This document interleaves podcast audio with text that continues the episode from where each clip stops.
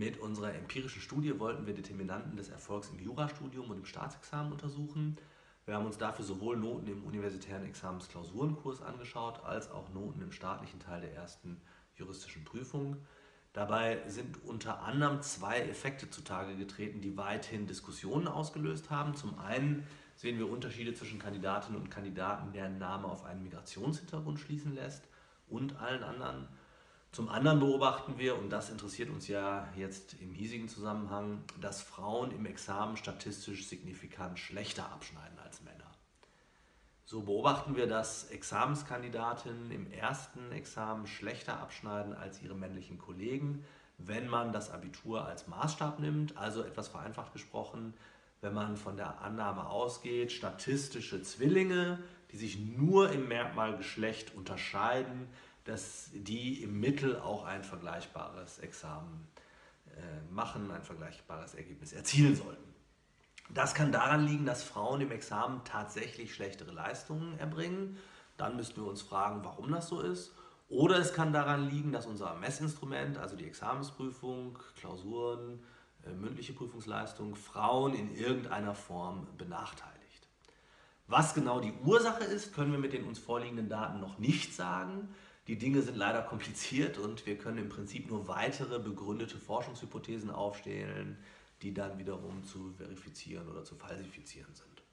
So können wir beispielsweise nicht ausschließen, dass Frauen im Abitur bevorzugt werden und der Unterschied äh, im Examen dann eben damit zu erklären ist, dass ein solcher Vorteil im Staatsexamen nicht mehr besteht. Interessanterweise haben die Frauen tatsächlich in unserem Datensatz im Mittel ein besseres Abitur als die Männer.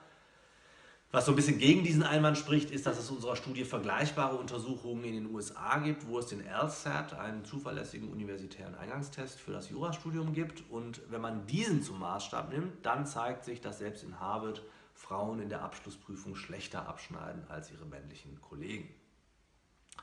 Außerdem beobachten wir, dass Frauen sich im Examensklausurenkurs oder insgesamt in der Examensvorbereitung langsamer verbessern als Männer.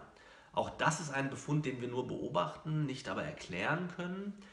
In der ökonomischen Genderforschung gibt es Anhaltspunkte dafür, dass Frauen sich tendenziell seltener in kompetitive Gruppen hineinselektieren.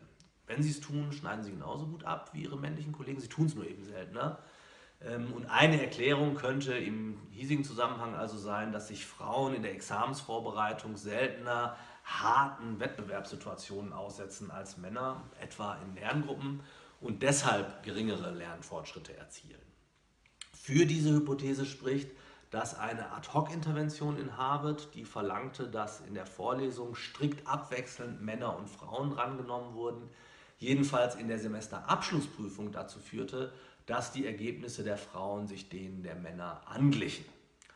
Ein häufiger Einwand gegen, den, gegen unsere Befunde ist außerdem, dass die Examensklausuren ja unter einer Kennziffer geschrieben werden, Herkunft und Geschlecht für Korrektorinnen und Korrektoren also überhaupt nicht erkennbar sind.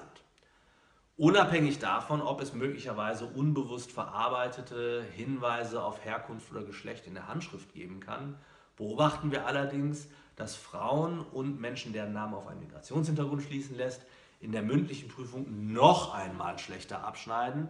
Wenn man also statt des Abiturs die schriftlichen Examensergebnisse zum Maßstab macht, so schnitten Frauen trotzdem noch einmal schlechter ab. Für diesen Befund ist eine unbewusste Diskriminierung der Frauen in der mündlichen Prüfung eine naheliegende Erklärung.